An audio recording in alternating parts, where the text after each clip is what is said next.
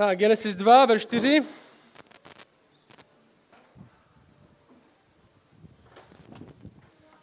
A ty poslední týdny se bavíme o takových hodně hlubokých otázkách, jako odkud jsme, proč jsme tady. A viděli jsme v té Genesis, že ta Genesis začíná tím, že Bůh připravuje zemi, aby v ní člověk mohl žít, aby člověk mohl Boha znát. A Genesis nějakým způsobem na tyhle základní otázky odpovídá. A v Česku se úplně moc nenosí tyhle otázky řešit, jako proč jsem tady, jaký má život smysl. My na to nechceme moc odpovídat, Češi jsou taky dobří v tom, že se tváří, že ty odpovědi znají. Nebo že je nepotřebují. Ale ve skutečnosti většina z nás ví, že to tak není. Že možná i když se tváříme, že odpovědi známe, nebo že na ně nepotřebujeme odpovídat, tak sami dobře víme, že odpovědi na tyhle otázky neznáme. A možná bychom je rádi znali. A přitom takové otázky, odkud jsme, jaký máme smysl, kam jdeme, na tyhle otázky musíme odpovědět, jestli chceme vidět, co máme teda dělat. Že jak chcete odpovědět na to, co mám teda dělat v životě, jak mám žít život, jestli, nezna, jestli nevíte, odkud jste, jestli nevíte, proč jste vlastně tady, jestli ani nevíte, kam jdete. Jak máte odpovědět na to, co máte dělat? A křesťani říkají tohle. Ten, který všechno stvořil, tak promluvil. No, to je naše základní teze. Ten, který všechno stvořil, tak promluvil. A jestli ten, který všechno stvořil, promluvil, tak stojí za to slyšet, co on říká o tom, jak je smysl. A možná jste slyšeli někdy námitku lidí, ty já nemůžu uvěřit, že tomuhle pořád ještě lidi v 21. století věří. No, já jsem ji slyšel hodněkrát. Já nemůžu věřit, že tady tyhle lidi v 21. století ještě věří v nějaké náboženství nebo ještě věří v nějakou Bibli, kterou napsal člověk. Moje odpověď na to je vždycky tak dobře, tak mi řekni, čemu věříš ty v 21. století. Čemu věříš ty? Co 21. století přineslo tak závratného o smyslu člověka, že to by to dává takový smysl. Jestli je ten mainstream, který máme kolem nás, což je ten ateistický materialismus, jo, nepřemýšlím materialismus ve smyslu, že mi jde o peníze, materialismus v tom smyslu, že není nic jiného, než jen materiální svět. To je materialismus. Není nic jiného, než jen materiální svět. Který říká, že ty nejsi nic víc než jen hmota, protože není nic víc než jen hmota. Člověk je jenom komplikovanější hmota, která vznikla náhodou, nemá žádnou reálnou hodnotu, nemá žádnou svobodnou vůli, ani ve skutečnosti nepřemýšlíš, je to jenom iluze, která se děje v tvojí hlavě. Ve skutečnosti všechno je jenom chemická reakce, akce a reakce a ty nemáš žádný podíl na tom, aby si ji mohl nějakým způsobem vrátit, zvrátit. Jo, to je mainstream pohled, to není žádný úlet, který si myslí pár lidí, to je mainstream ateistický pohled, protože v ateismu není nic jiného než materiál. Takže nic jiného ti nezbývá. Co kdybych tobě teďka řekl? Nemáš větší hodnotu než kámen na ulici. Ani ostatní lidi, ani tvoje děti. Láska a ostatní pocity, které máš v hlavě, chemická reakce, slouží to k tomu možná, abys přežil nebo abys ochránil další lidi, ale ne úplně k tomu, aby ti to ukázalo na to, co je pravda. Svobodná vůle neexistuje, to jenom iluze, že ji máš. Ve skutečnosti jenom všechno akce a reakce v tvojí hlavě. Ty si myslíš, že se něco vybíráš, nic si nevybíráš.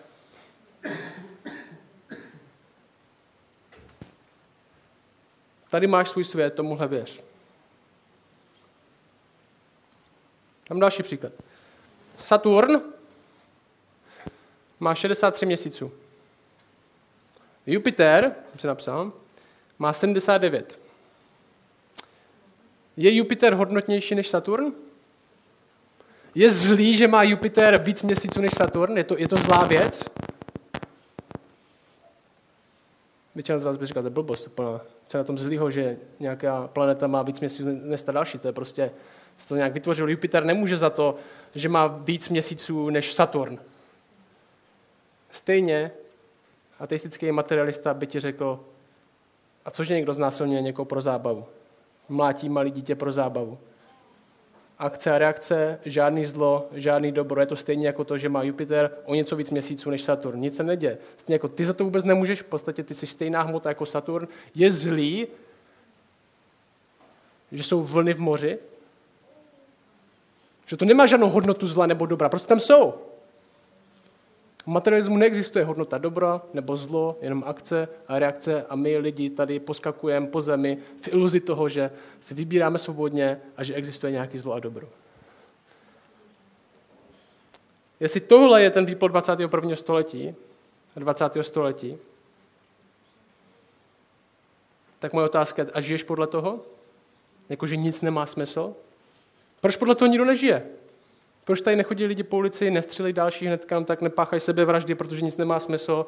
Proč podle toho lidi nežijou? Protože to prostě není naše zkušenost. Že jo? Naše zkušenost je, že děláme reální rozhodnutí. Naše zkušenost je, že něco má větší hodnotu než něco ostatního. Že láska je skutečná, že člověk má větší hodnotu než kámen, že jsou věci, které je dobrý dělat a jsou věci, které je zlý dělat. A lidi vám budou vykládat, že nevěří v nic a na konci dne vám stejně řeknou, že si ale stejně myslí, že dobro a zlo existuje, že život má smysl a že nějaké věci mají hodnotu, i když absolutně neví, kde tyhle věci se v materialismu berou. Protože nemají kde se vzít. A my jsme viděli, že to, co Genesis učí, jedna z prvních věcí, a to je první bod i dneška, je, že člověk je stvořen pro vztah s Bohem. Člověk je stvořen pro vztah s Bohem. Že člověk je stvořen někým. Ne náhodou, ale někým. Bůh stvořil člověka. Dal mu smysl a dal mu hodnotu. A stvořil ho jinak než všechno ostatní. Genesis 1 říká, že Bůh stvořil člověka k božímu obrazu. No, to není, že člověk vypadá jak Bůh, ale člověk je stvořen k božímu obrazu proto, že má reflektovat to, kdo Bůh je. Jo, to je naše životní poslání, je reflektovat toho, kdo nás stvořil, ukázat zpátky na to, kdo nás stvořil, na jeho charakter na jeho lásku, spravedlnost, na všechny tyhle jeho hodnoty, které můžeme najít jenom v něm. Reflektovat jeho charakter, to je náš smysl. A ten text začíná, ten náš text začíná v tom čtvrtém verši takhle.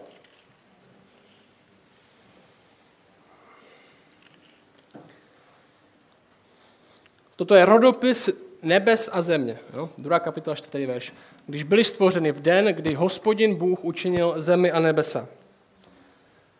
Rodopis nebes a země, takhle začíná ta druhá kapitola. Někdo si myslí, že tohle je způsob, jak Genesis strukturuje celou knihu, že Genesis najdete několik oddílů, který začínají tohle je rodopis tohodle a tohodle. Tady začíná nebe země a pak v Genesis dál je tohle je rodopis tohle člověka, tohle člověka.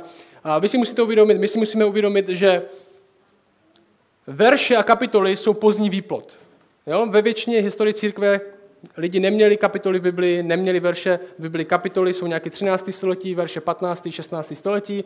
Genesis neměla verše, není strukturována podle kapitol. My je tam máme, aby jsme se mohli v tom dobře orientovat.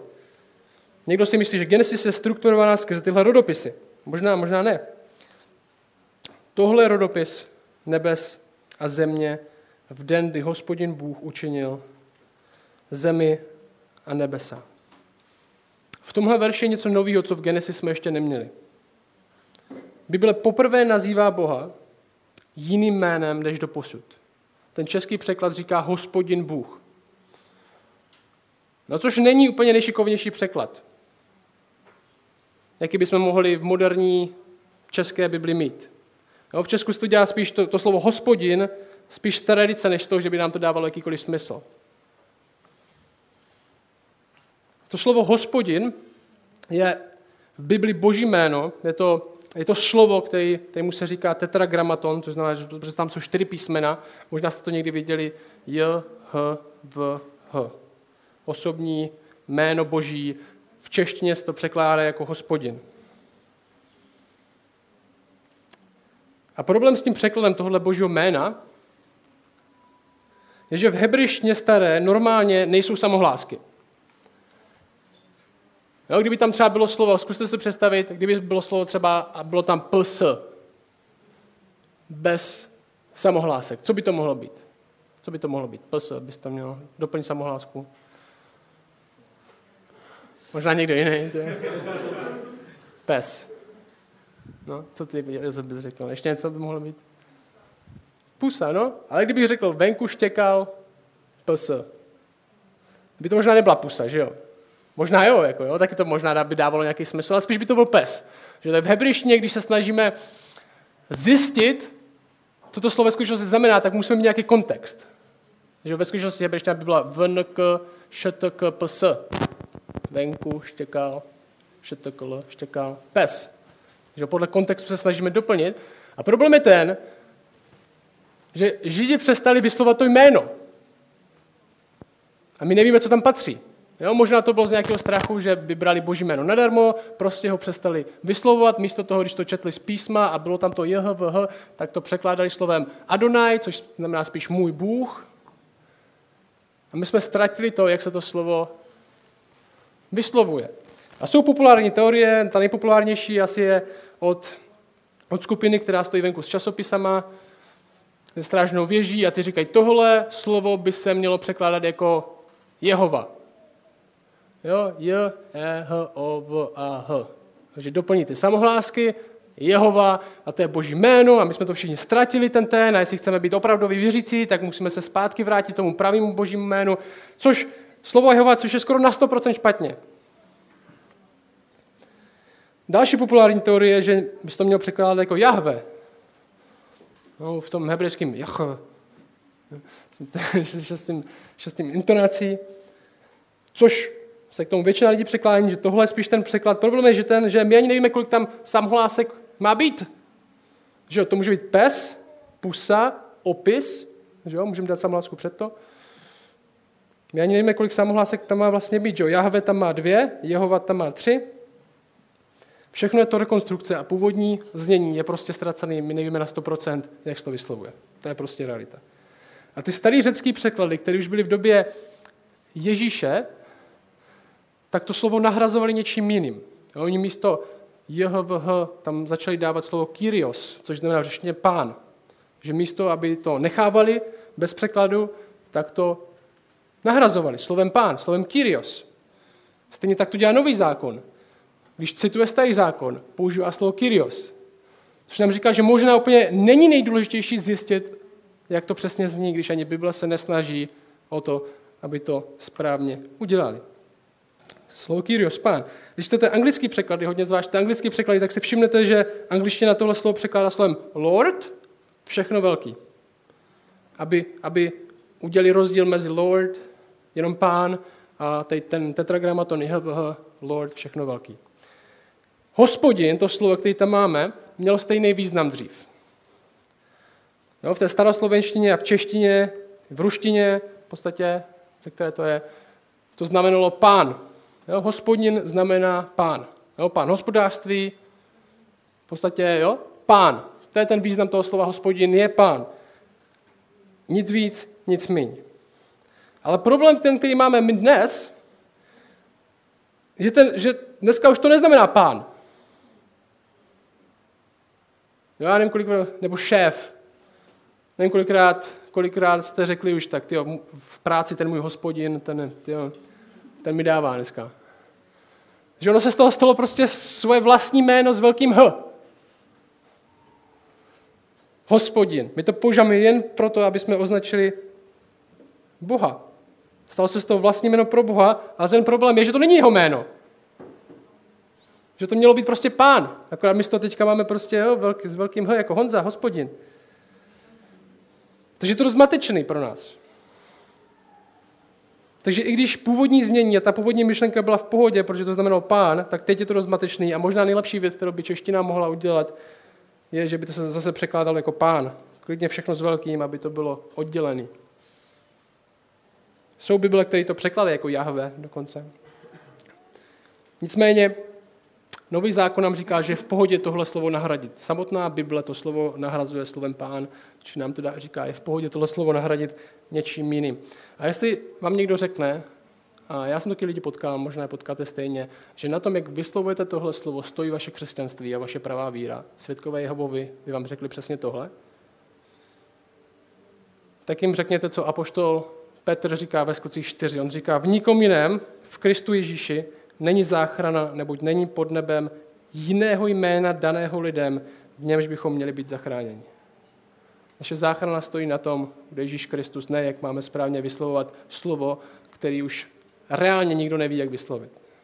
Každopádně Genesis tohle slovo používá a je to důležité, že ho používá. Protože ten význam je tenhle, tohle je osobní jméno Boha. Jo? Pravděpodobně vyplývá z toho, když se Bůh zjevil Mojžíšovi v Exodu 3. Mojžíš se ho zeptal, jak se jmenuješ, on řekl, jsem ten, který jsem.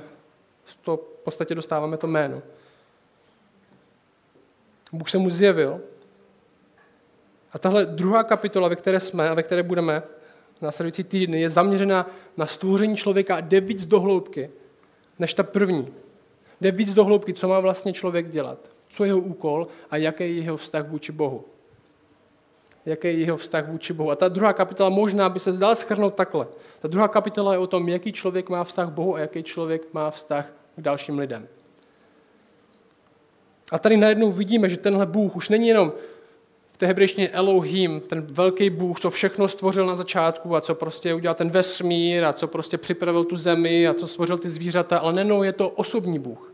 Už to není Bůh, už je to Pán Bůh. Už to není jen Bůh, který je daleko, ale je to Bůh, který je blízko. Už to není jen ten daleký Bůh, který všechno stvoří, ale už je to ten osobní Bůh, který má vztah s člověkem.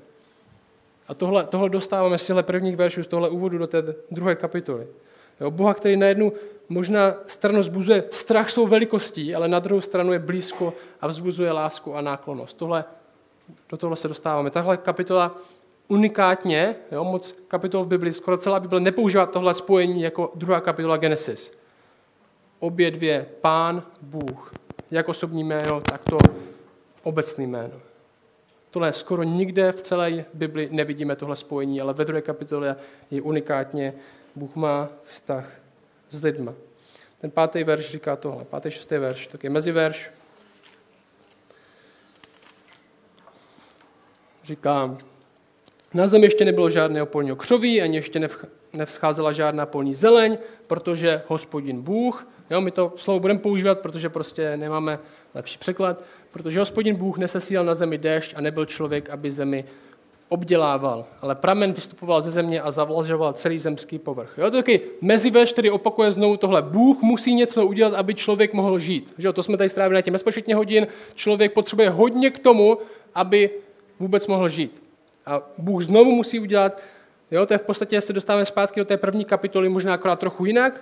Říká, Bůh nejdříve musí připravit zem pro člověka a pak ho tam teprve dá. A verš 7 až 9 říká tohle. Hospodin Bůh vytvořil člověka z prachu země, z prachu ze země a do jeho chřípí vdechl dech života a člověk se stal živou duší. A hospodin Bůh vysadil zahradu v Edenu na východě a umístil tam člověka, kterého vytvořil. Hospodin Bůh dal ze země vyrůst veškerému stromoví, žádoucímu na pohled a dobrému k jídlu, stromu života uprostřed zahrady a stromu poznání dobrého a zlého. No, tady si všimneme v těchto verších několika věcí. I když je člověk stvořen unikátně, což víme, je stvořen k božímu obrazu, nic jiného v celém stvoření není stvořený k božímu obrazu. Když je člověk stvořen unikátně, tak je to kvůli tomu, kdo ho stvořil, ne proto, z čeho je ten člověk stvořen. Že jo, náš původ není nějaký nebeský původ, některak vznešený původ. Ale doslova náš původ je prach země. Jo, hebrejština má jiný slovo pro pro hlínu, jiný slovo pro hrnčířskou hlínu, my jsme doslova stvoření z prachu země, z, toho, z té věci, která není dobrá na nic. Bůh z toho něco udělal nás. Je zajímavý kontrast, že i když jsme stvořeni unikátně, zvláštně, jinak než všichni ostatní, tak zároveň náš původ nám říká, že to není kvůli tomu, že my v sobě sami bychom byli tak úžasní, ale protože někdo úžasný nám, nás stvořil a tu hodnotu nám dal on. Člověk se stal živou duší. Za svůj život někomu vděčíme, nemáme ho automaticky. A tahle kapitola znovu nám říká, co se, co se děje víc zblízka, to, co se stalo v té první. A ta kapitola nám řekne tohle. Bůh vysadil zahradu v Edenu, na východě. Jo, kam nás dal. Jo, čili máme Eden, to je nějaká oblast, a v ní je zahrada na východě. Jo? Eden není zahrada, Eden je oblast, kde které je zahrada. Se často plete. Takže Eden je oblast, na východě máme zahradu a doprostřed zahrady ještě řekne, dá nějaký dva divný stromy. To se za chvilku dozvíme, k čemu jsou. A dál řekne, tohle verš 10 až 17. Z Edenu vytéká řeka, aby napájela zahradu. Odtamtud se rozděluje a tvoří čtyři ramena. První se jmenuje Pishon, to obtéká celou zemi, Chavílu, kde je zlato, zlato té země rizí, je tam také bdelium a kámen karneol. Druhá řeka se jmenuje Gíchon, ta obtéká celou zemi Kuš. Třetí řeka se jmenuje Hidekel, ta teče na východ od Asýrie. Čtvrtá řeka je Eufrat.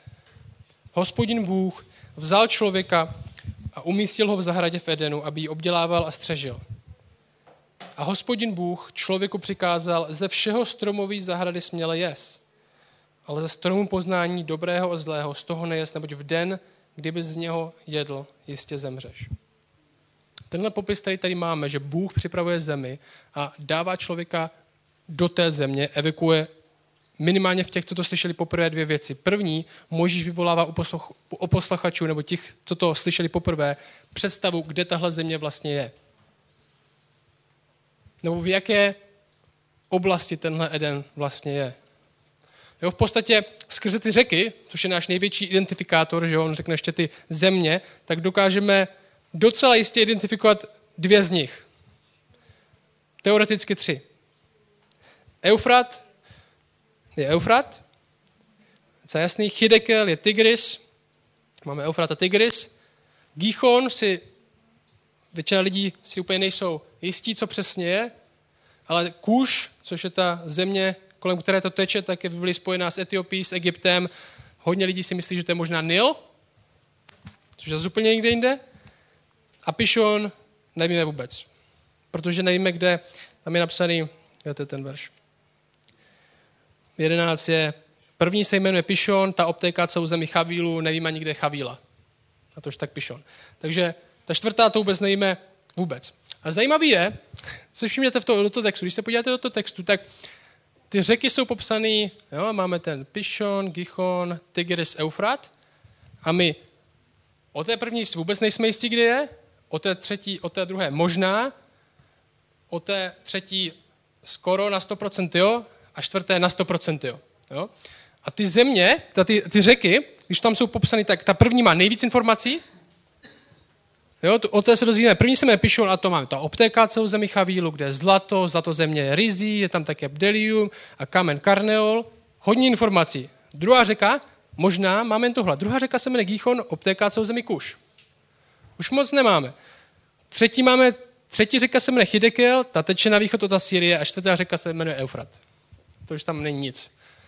Já si myslím, že podobně možná, jak my teďka moc si nejsme jistí o té poslední, možná oni si nebyli jistí o té poslední a Možíš musel dát víc informací, protože možná nebyla extra známa ani v té době. Každopádně Možíš jim dává tenhle popis, aby oni si uměli představit, kde to vlastně je. A někteří lidi, hodně to začal Lutherem, říkají, protože byla potopa, protože byla velká světová potopa, tak všechny řeky, které teďka tečou, tak jsou to úplně jiné řeky než, než dřív a my tady vlastně nemůžeme z toho vůbec vyvodit, kde, ten, kde to místo je, protože to prostě už ty řeky tečou jinuma. Ale to je dost násilný čtení toho textu, že jo? Mojžíš tohle neříká lidem, aby jim řekl, tady máte geografické údaje a je vám to předplatný, protože to už stejně někde jinde. Je to by asi zbytečný, aby jim to vůbec dával. Zvlášť, co je zajímavé, že ty první dvě jména, které tam máme těch území, jsou popotopní jména. To jsou, jsou v rodopise Noého. Tohle desátá kapitola, kde se říká, jsou synové Noé, Noé, Noého, synové Chámovi, Kuš, Misraim, Put a Kénan a synové Kušovi, Seba a Chavíla.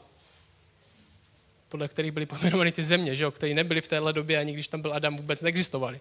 Že Můžeš píše, představte si tyhle země, tam je ta země, kterou Bůh stvořil. Podle mě nejvíc smysl dává, že ta lokace Edenu, té zahrady, je identická ze zemí zaslíbenou, kam Možíš a Izrael jdou. Neboli když Možíš jim tohle říká, že Bůh stvořil zahradu, kam člověka dal a říká jim to pravděpodobně někde v poušti, kde čekají vůbec na ten vstup do země zaslíbené, tak říká, Bůh tohle stvořil na začátku. Člověk z toho byl vyhnán skrze hřích, ale my se tam vracíme zpět. My se tam vracíme zpět. Nebude to vypadat tak, jak to vypadalo, ale bude to pořád dobrý. Pořád tam bude to mlíko a ten med. Bude to dobrý. Protože Bůh hodně podobně v 15. kapitole Genesis, to je za pár kapitol dál, zaslibuje tuhle zemi Abrahamovi, kterou ohraničí podobnýma řekama. Jo, Abraham, on řekne Bůh Abrahamovi, v oden den hospodin uzavřel, 15. kapitola, hospodin uzavřel s Abrahamem slovu slovy, tvému potomstvu dám tuto zemi od egyptské řeky až k té veliké řece Eufratu. Tohle území ti dám. Neboli zpátky se vrátíte z toho, odkud jste byli vyhnaní. Čili ta, to, kde je ta země v té Genesis 2, má smysl. Ty jména těch řek mají smysl přesně proto, aby si posluchač vybavil, my se vracíme tam, odkud jsme byli vyhnáni. A když si představíte v podstatě celý zákon, tak celý starý zákon, tak je to v podstatě o tom samým pořád. Je země, člověk řeší, je vyhnaný na východ nebo pryč. Člověk se vrací zpátky skrze poslušnost a uctívání Boha tam může zůstat a pak je zase vyhnaný, vyhnaný pryč. To stejný se děje tady v Genesis 2. Genesis 1 až 3 nejsou nějaký kapitoly, které jsou úplně jiné než všechny ostatní z celé Genesis a celého, celé Tóry a pak najednou se mluví o nějaké zemi, která je úplně někde, někde jinde. Ne. Tohle sedí přesně do toho. To mě vede k druhému bodu. Tohle byla odbočka. Sorry. Druhý bod. Že první bod, člověk je stvořen pro vztah s Bohem, jsme měli. Druhý bod je tenhle. Náš život a smrt tkví v tom, jaký vztah s Bohem máme. Náš život a smrt tkví v tom, jaký vztah s Bohem máme. Jo, z tohohle se dozvídáme, z tohohle se dozvídáme přikázání první, že jo? On říká, Bůh říká, všechno, co vidíš, to můžeš jíst. Jo, podívej se, tady máš zahradu, všechno, co vidíš, můžeš jíst, ale z tohohle nejes budeš-li z tohohle stromu jíst, tak zemřeš.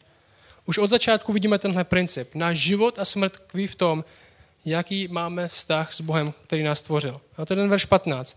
Hospodin Bůh vzal člověka a umístil ho v zahradě v Edenu, aby ji obdělával a střežil. A hospodin Bůh člověku přikázal, ze všeho stromu víc zahrady směle jes, ale ze stromu poznání dobrého a zlého z toho nejes. Neboť v den, kdyby z něho jedl, jistě zemřeš. A některý komentáře by řekli, že lepší překlad toho, že člověk má obdělávat a střežit, není, aby obdělával a střežil zahradu, ale možná lepší překlad je, aby uctíval Boha a poslouchal Boha. Což dává smysl, protože ten předmět v hebrejštině toho, co, co má obdělávat a střežit, není zahrada. A ty slova, které jsou tam použity, jsou používány pro kněze a pro bohoslužbu v chrámu. Ale ten princip je tenhle. Člověk, Bůh dá člověka do zahrady, aby člověk Boha znal, aby člověk Boha poslouchal, aby člověk Boha uctíval a v tom měl život.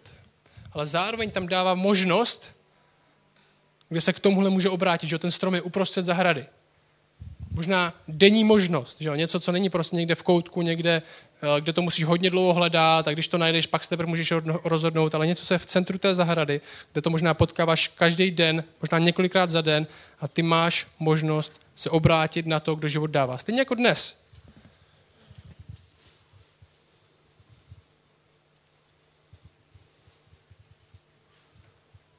Ten úděl člověka v té Genesis 2 je, aby Boha uctíval, a to znamená, aby ho držel na prvním místě ve svém životě a dělal to, co on požaduje.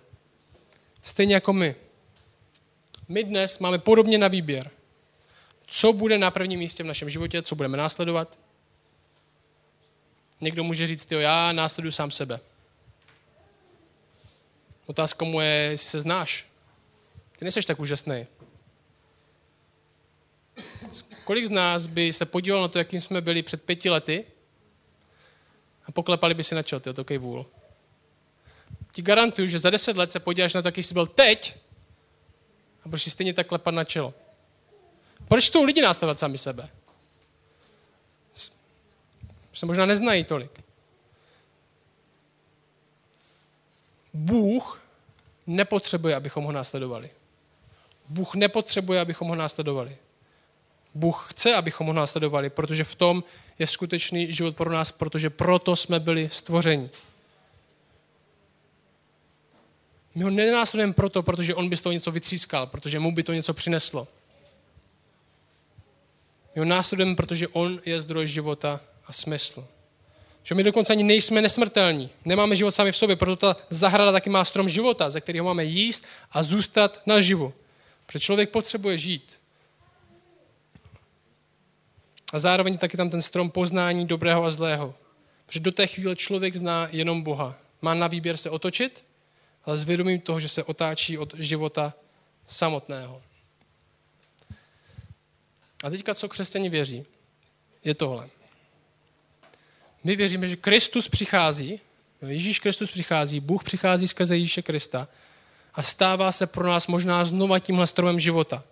Ale už je to naopak. Už nejsme naživu a máme možnost se otočit od Boha. Jestli se od něj otočíme, tak zemřeme. My jsme naopak, my umíráme. My už jsme se otočili od Boha.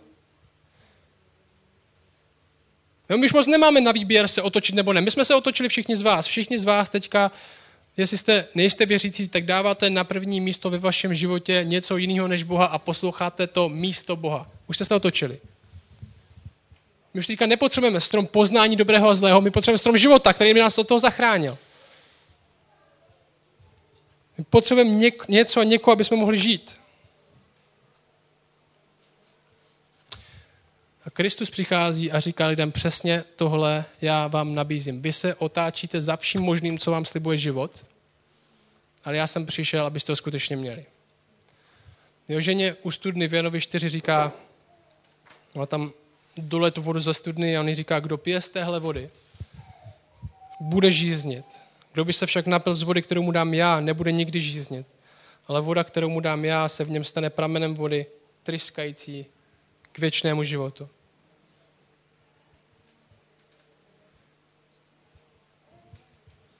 My věříme, že v Ježíši máme Boha, skrze kterého na jednu stranu je úplně všechno stvořené. Bible říká, skrze něho je všechno stvořené, všechno, co je, není nic stvořené, co by bylo stvořené mimo něj. A zároveň v něm máme Boha, který je blízko. Že v něm znovu, i když už my nežijeme v tom světě Genesis 2, kde Bůh chodí s lidma, kde lidi jsou nevinní, kde lidi znají jenom Boha a mají na výběr se od něj otočit nebo ne. My už v tomhle světě nežijeme. My už žijeme ve světě, kde jsme se otočili a kde většina z nás nezažívá boží blízkost. A my věříme, že v Kristu, co přichází, je znova tenhle svět Genesis 2, který my můžeme zažít. Je to strom života, ze kterého můžeme jíst obrazně, který nám bude dávat život a zároveň boží blízkost skrze Krista, kterou můžeme znovu zažít. V něm je Bůh obrovský a zároveň blízko.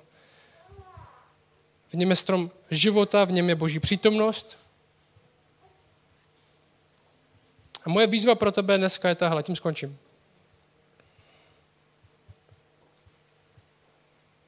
Jestli jsi stvořen, jestli je pravda, že jsi stvořen pro vztah s Bohem, jestli je pravda, že na tom tkví život a smrt, jestli je pravda, že stvořen pro vztah s Bohem, to je náš účel, nejsi tady náhodou a nemáš ho. Čím to nahrazuješ? No, my jsme teďka s Ondrou kupovali tmel, protože jsem potřeboval zadělat nějakou díru. Oni ho prodávali v takových malých krabičkách. Tak si Ondra taky koupil. Pak tam ťukal do zdi a posílal mi fotku, že mu na druhé straně zdi spadl kus zdi. Jo, obrovský kus zdi mu spadl. A teďka mohl použít ten tmel z té krabičky 100 gramové. Nevím, možná by to ani nešlo vidět, že to použil na takové obrovské díře.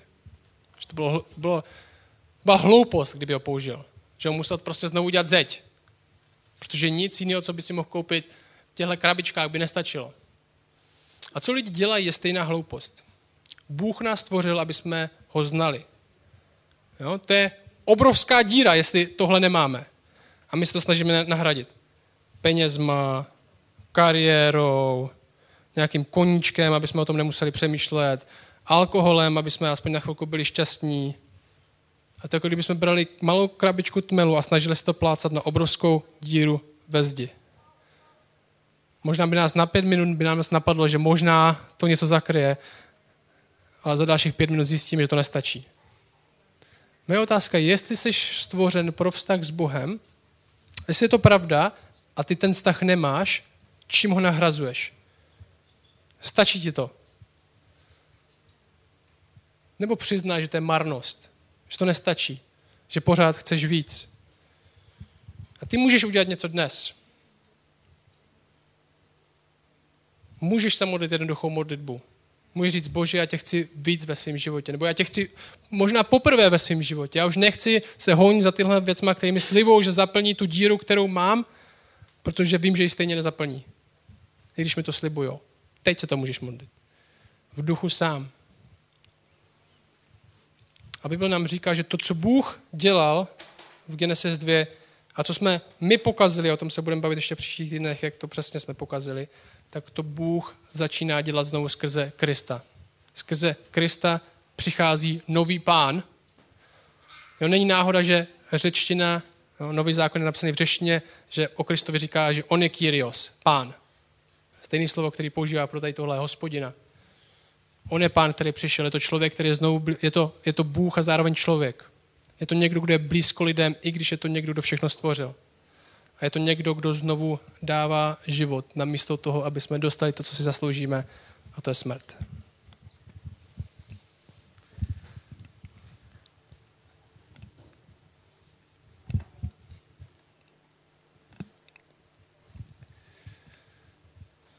Tak jsme vděční za to, že s nás stvořil, za to, že máme život.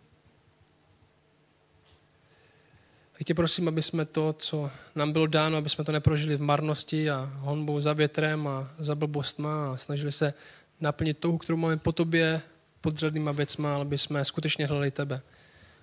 A prosím tě za nás, teď jsme křesťani, protože pořád děláme blbosti a snažíme se naplnit svůj život všem možným, aby jsme byli usvědčeni z toho, kde hledáme naději a radost.